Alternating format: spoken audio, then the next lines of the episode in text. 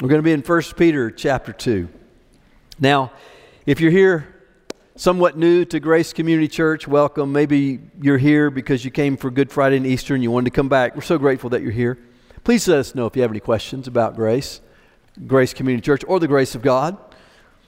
Please let us know how we can serve you. Out in the gathering hall, there's a welcome table, a welcome desk there, people there. I'm looking back, someone standing there right now, all the way across the gathering hall on the way out today. If you need anything, let them know. Justin Tucker came up earlier. He's got that name tag on. You say, What's that about? He's on staff here. There are other welcome people with name tags. Find one of them, let them know. Ask uh, what you need, and we will try to provide that. So, welcome to Grace. Our congregation is preaching and praying and discussing our way through 1 Peter. Now, that is a New Testament letter. It's in the Bible, in the New Testament part of the Bible, written by an apostle.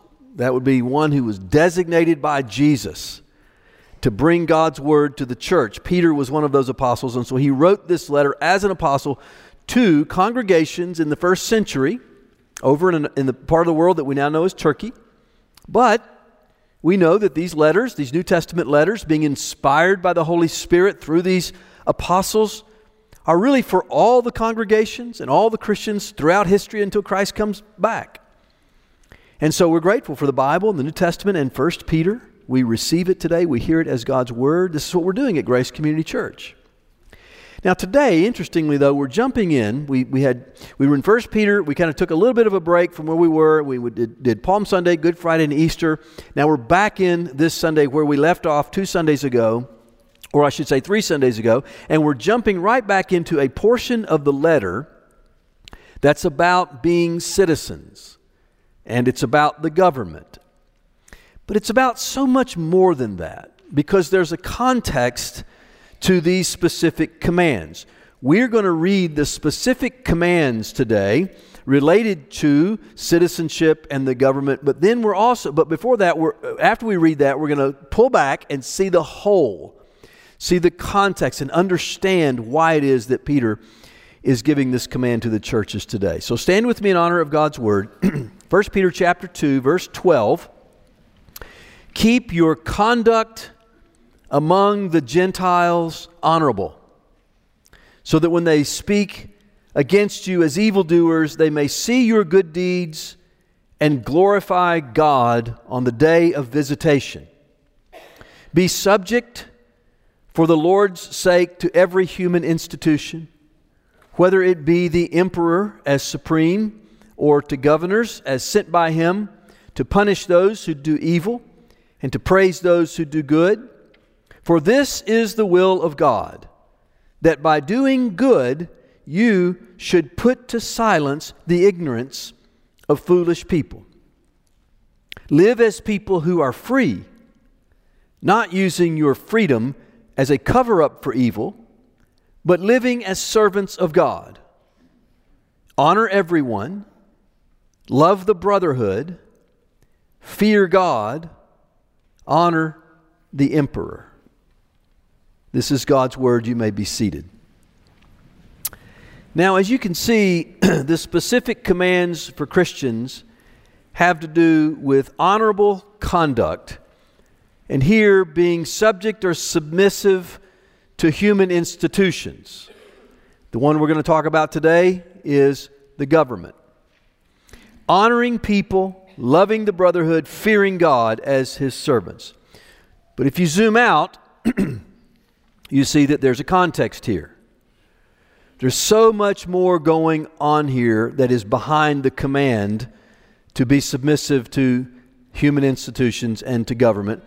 And what's going on behind the scenes actually helps us make sense of the commands and motivates us to obey what is being said. The basic command for Christians in verse 11, we're called sojourners and exiles in the world, is to live among believers or, or to live among unbelievers honorably by being submissive to human institutions of government, the law of the land. Now, the most important thing to know, however, the most important thing to be the driving reality and truth in our lives prior to the basic command is to know who we are and what we are doing here in this world. That is the context, and we have to get that first. So before the specific command, let's pull back and ask who are we? And why are we here? Christians, now I'm using the word Christian in the First Peter sense, the New Testament sense, which means the real sense. Christians are God's people in the world. Christians are God's representative people in the world. Christians are so, God's people, God's representative people in the world, by grace through faith. It is by God's action toward us in Christ by the Spirit that we are God's people in the world. It's not because of our own righteousness, it's not because we are a cut above. It's purely by God's grace that we are God's people in the world. God's people in the world whose presence in the world and faithfulness to God in the world communicates God's excellencies. Something about being God's people and about living the way God calls us to live communicates the excellencies of God to people in the world. Something about that living, that honorable living, shows the greatness of God and the power of God and the beauty of God and the holiness of God and the mercy of God and the grace of God and other attributes. It shows the goodness of God and His ways. And something about that awakens, it, it opens the mind of people to His grace and to His goodness and His greatness and His ways. And as it opens the mind, the Lord uses that that more people may believe and more people may become His people. So, this is the way it works. This is why God has us here. It's who we are and what we're about. We are like, we as the church are like pre evangelism. We are people who prepare the minds of other people then to be open to and to pay attention to the Word of God as they see the reasonableness of the Christian faith being played out in the lives of Christians. This is what it means to live honorable lives. This is who Christians are. Christians, if we went back to 1 Peter, we would see that Christians are born again by the Spirit of God.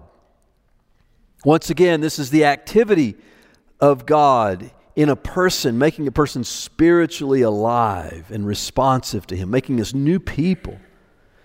And being born again gives us great hope. Christians are people of hope, people of living hope. That means hope that is alive in us, becoming a motivating power to be obedient to God no matter what happens. Christians are forgiven of their sins, reconciled to God. All of this based on the death of Jesus Christ on the cross, which was in our place, paying the penalty for our sins, removing sin as a barrier between God and, and us so that we can know and relate to God freely and be in right standing and right relationship with God. What Peter called being ransomed, purchased by the blood of Christ out of darkness into light, delivered to live freely unto God. I'm just tracing back and talking about what a Christian is in all of 1 Peter until we get to where we are today. Christians are, and starting in chapter 2, Christians are together. Each thing I just said is about individual Christians, but now we come to chapter 2 and we see that Christians are together God's own people. Together, we are like a house, a temple where God lives, being built on the foundation of Jesus Christ. Together, we are like a, a priesthood, offering up sacrifices to God. Together, our sacrifices being worship. Yes, in song, in more than song, but yes, in song, like we did a moment ago, as the Lord was listening to the song offered up by the priesthood of this congregation today, and I know he was happy. and a priesthood offering up the sacrifices of obedience and prayer and our very selves to Christ. Together, we are like a nation. We're like a nation among the nations, Christians are, being led by our King Jesus. We are a people, a people who have received mercy from God to be his people. We are in the world as visible and audible witnesses to the mercy of Christ. And, and as such, this is the way God awakens people and draws them to himself, all for his glory, that he may be glorified, verse 12, on the day of visitation. This is who we are. This is why we are here. This is who you can be. It causes us to stop and pause and say, ask yourself, who are you? And why are you here?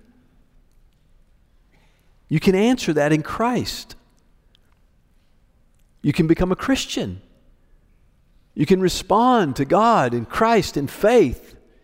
You can respond to Him in repentance by turning from your, your former self, your former life, and turning to Christ and trusting Him to reconcile you to God and following after Him in faith. You can do that and you can become a Christian.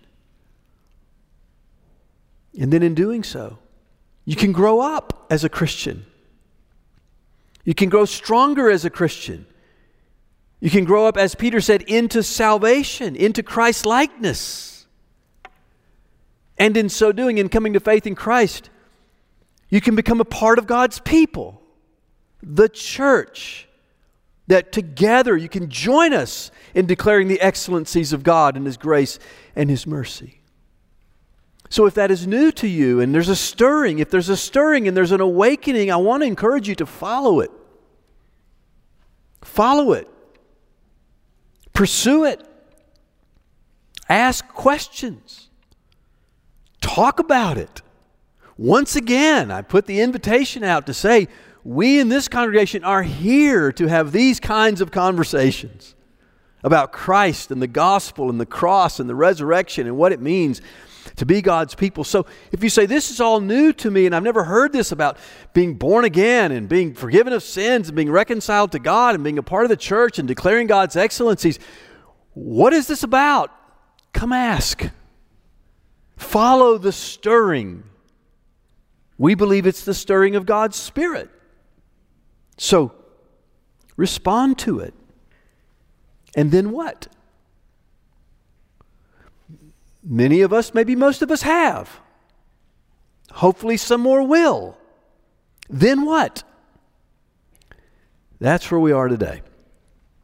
Chapter 2, I started in verse 12, but in verse 11, he says, We are sojourners and exiles.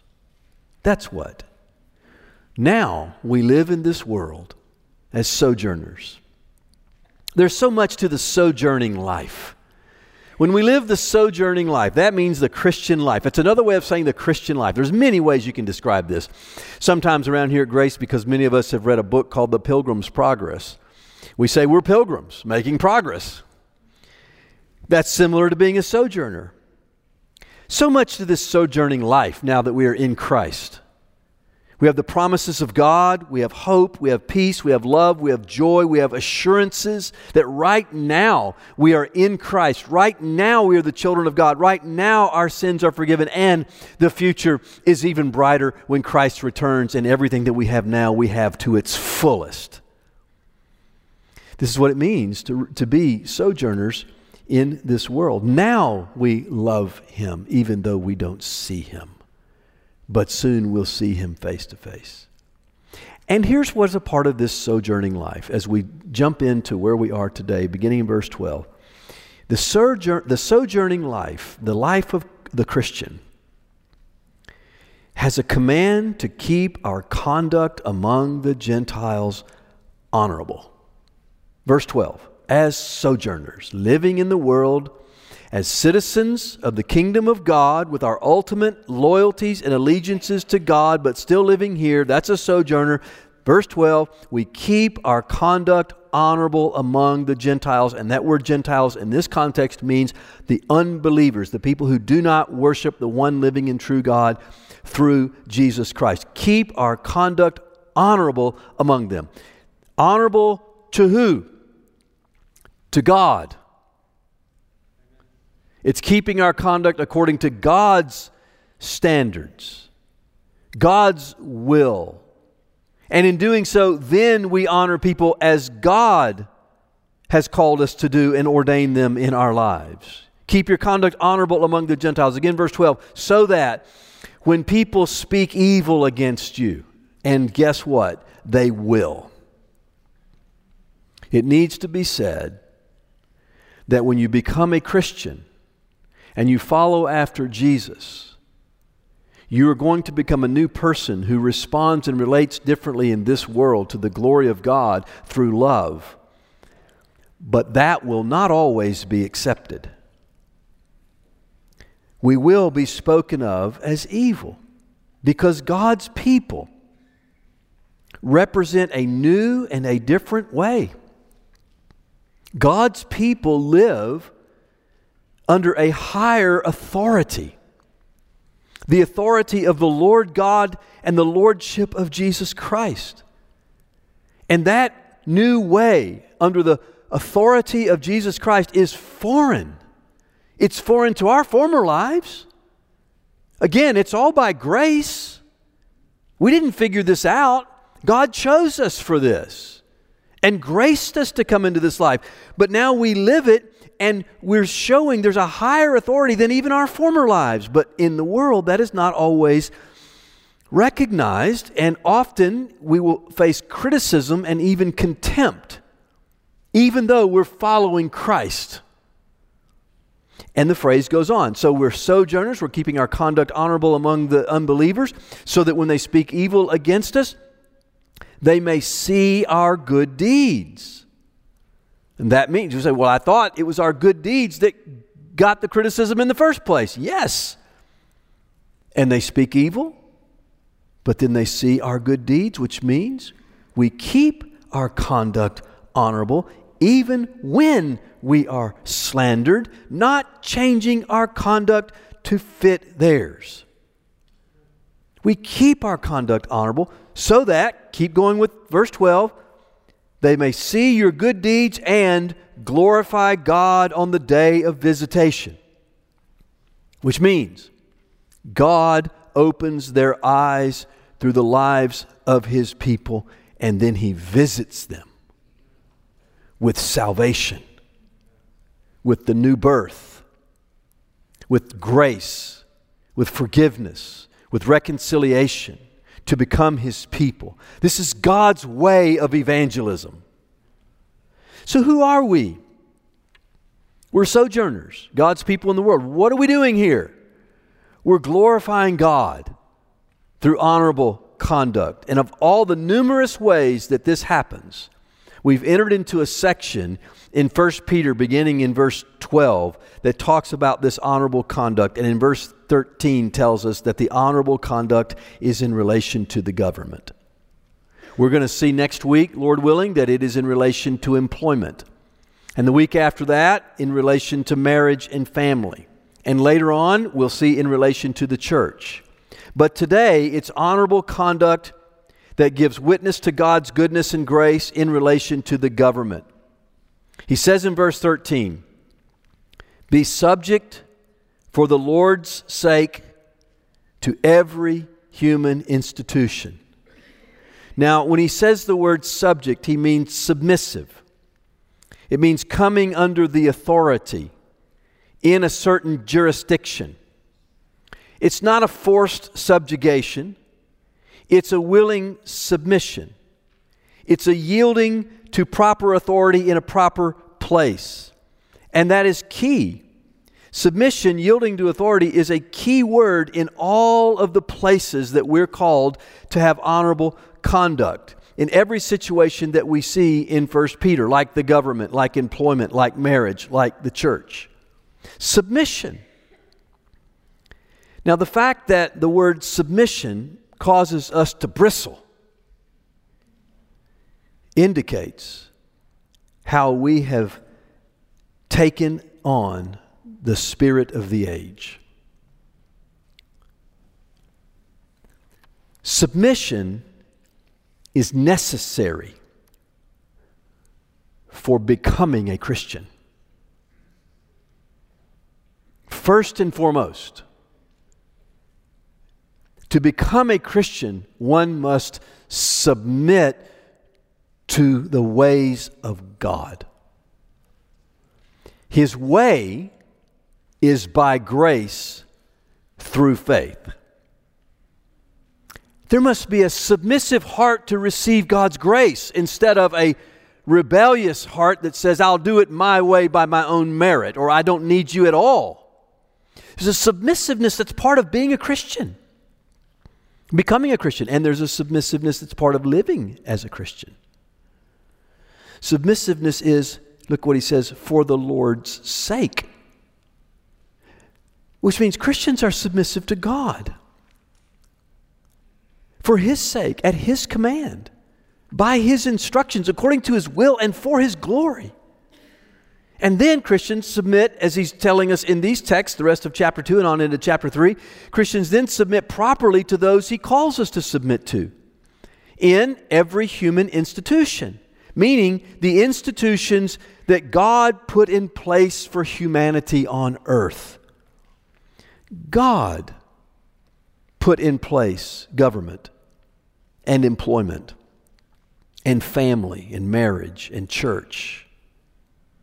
Verses 13 and 14, he says, We're to be submissive to the emperor as supreme.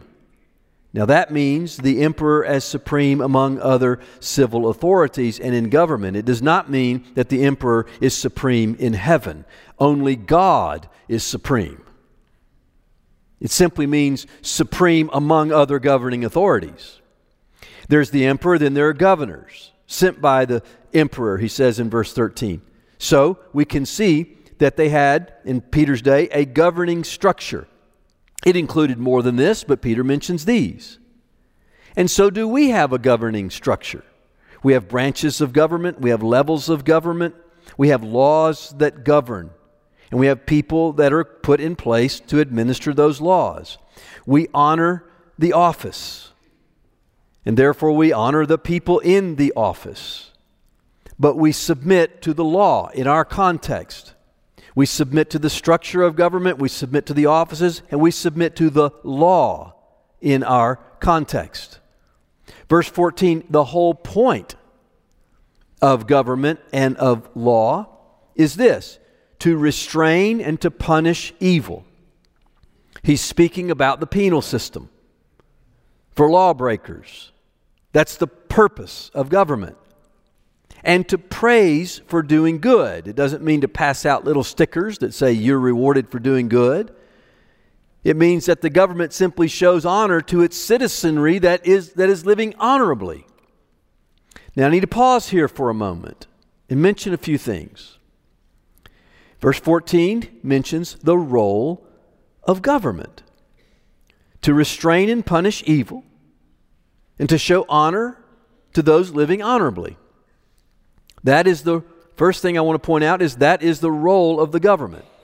Good government does this.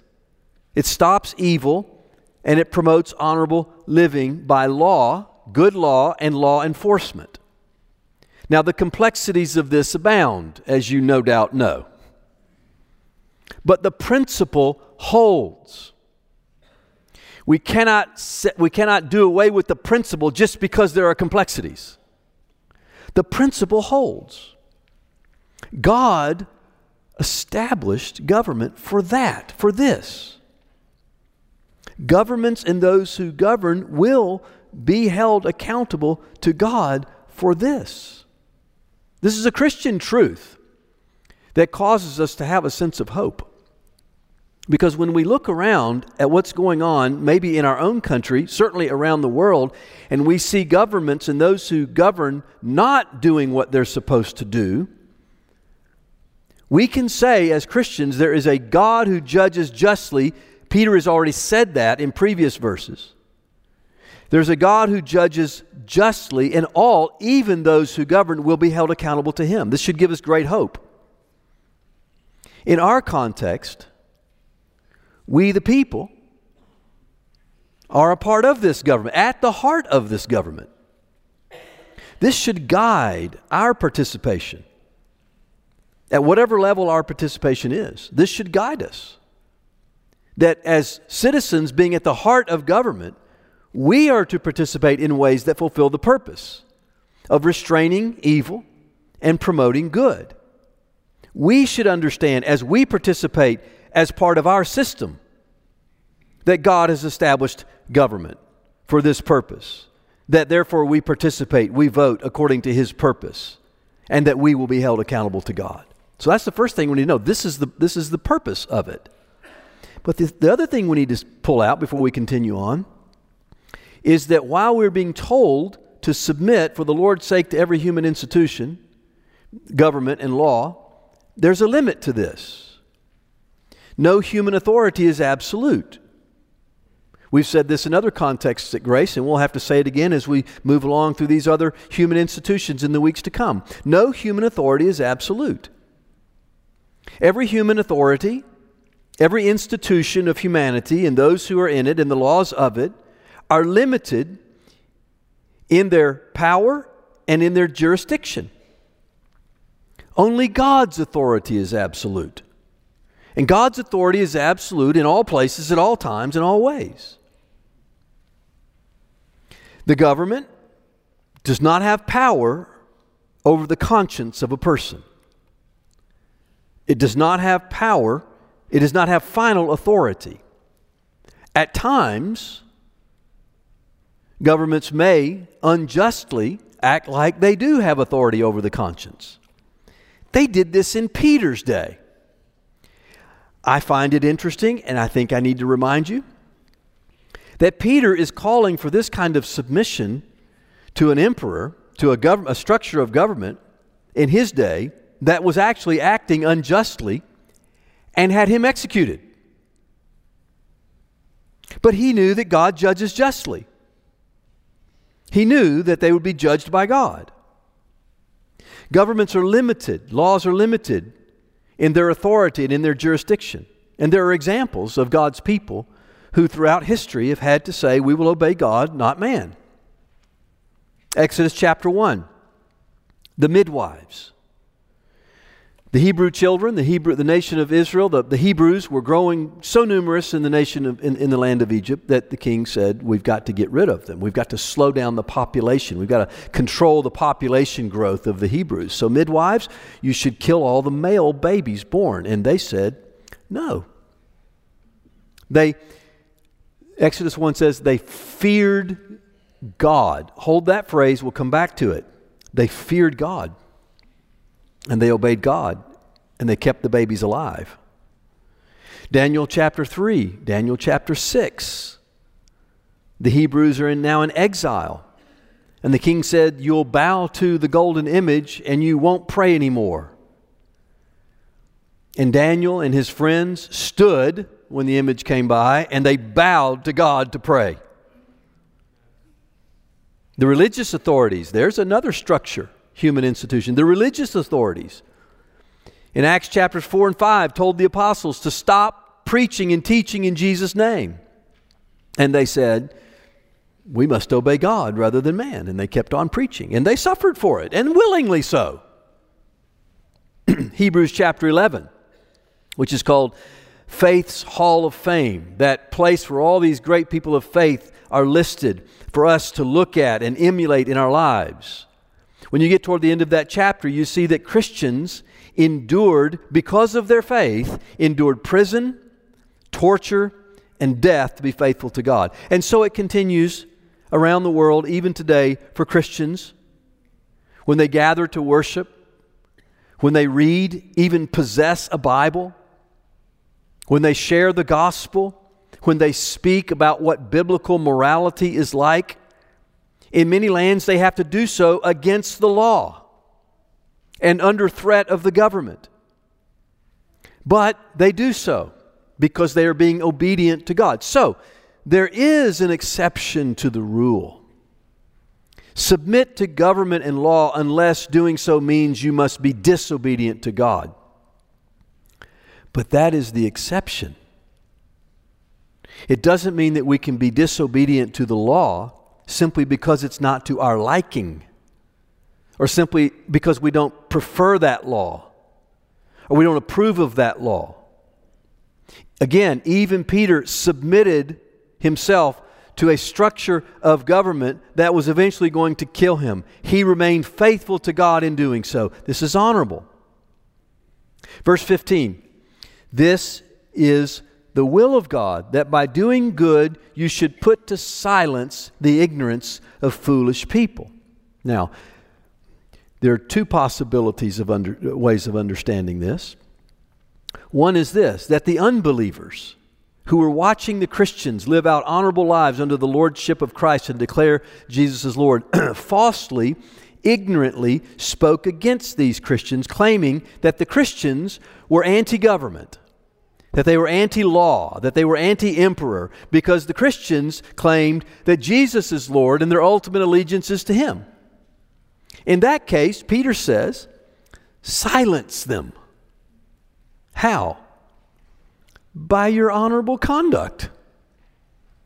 Continue to live honorably. Continue to submit to Jesus as Lord and to the laws of the land and silence them. It could also be that some believers, being ignorant themselves, verse 16 says, that they're not to use their freedom as a cover up for evil. It's possible that some believers, being ignorant themselves, said, Well, oh, I'm a Christian and I have Christian freedom, and therefore I can rebel against the government.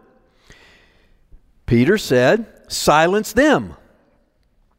Remind them that Christian freedom is not for the purpose of casting off authority but Christian freedom is for the purpose of being a servant of God and therefore honoring the institutions that He ordained and being submissive in them.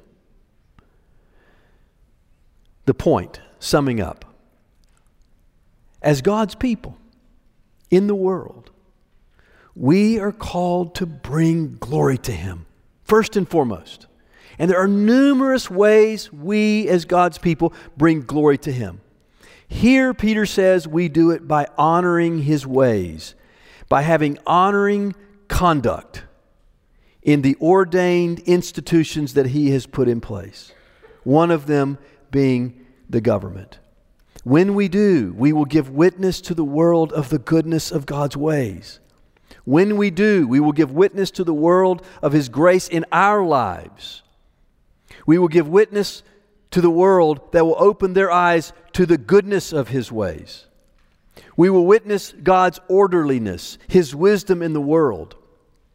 We will witness His power to transform a human heart from a rebellious spirit to a submissive spirit that declares Jesus is Lord and then lives honorably in this world. When we do this, again, we will be like we will be doing pre-evangelism. We will be preparing the mind and, the, and uh, of people for the presentation of the hope that is within us. We're to live honorably. Now, this takes a lot of working out. As I said, the complexities are there. Not only do we not have time for them, I'm not sure that I even know would even know how to preach about all the complexities. They're so numerous. But the complexities do not remove the principle. God has called us to be honorable in our conduct among the unbelievers. In part, that meaning subject, submissive to the human institutions that He has put in place. Verse 17 Then Peter gives us a real summary he sums up the mindset. He sums up the priority allegiances of a Christian, of the church, of God's people in the world. We receive this summary of mindset and priority allegiances. We, we receive it, we live it, we apply it, and then we stay faithful. And we trust God's providential care. And here it is. First, the summary of our priority allegiances, allegiances is this. First, we honor Verse 17, we honor everyone. Christians are to honor everyone. We're to give respect to everyone that is due everyone because everyone is created in the image of God. And we're to honor those who are serving in the God ordained institutions. So, again, working that out is going to take a lot of thought, but let that guide you. Let that principle of honor everyone guide you and your interactions. Second, verse 17 we love the brotherhood, meaning the church, brothers and sisters in Christ. Now, what just happened? he just ramped up. He ramped up the level of engagement and allegiance within the church among Christians. He said we're to love as well as honor. We can honor people we don't know. We can honor people we don't agree with.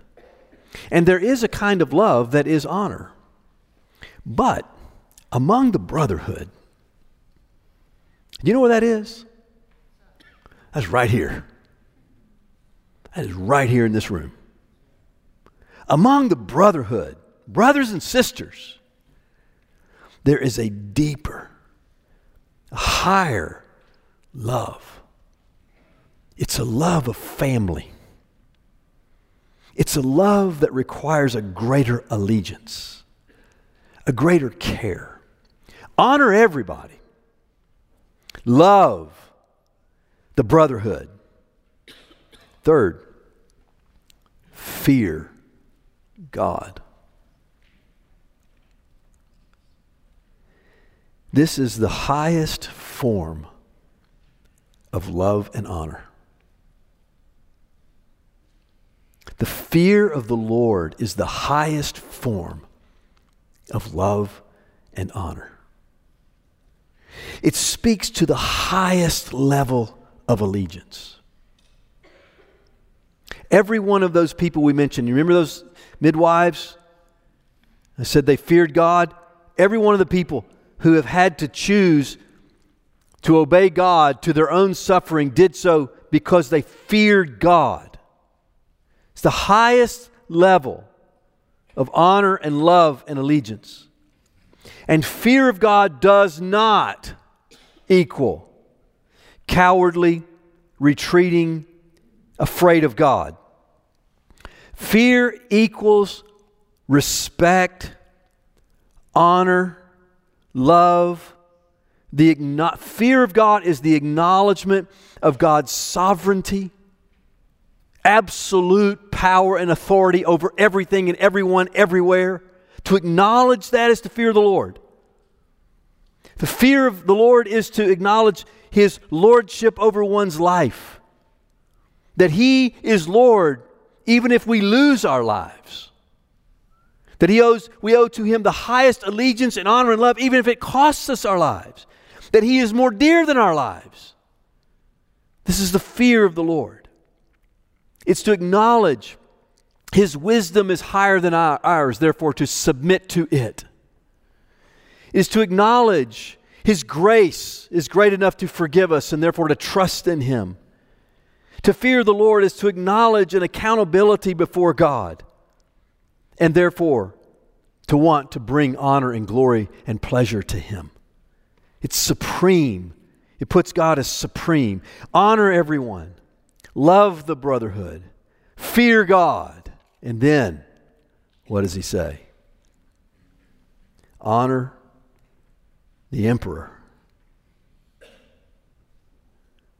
Now, you might read that and say, wait a minute.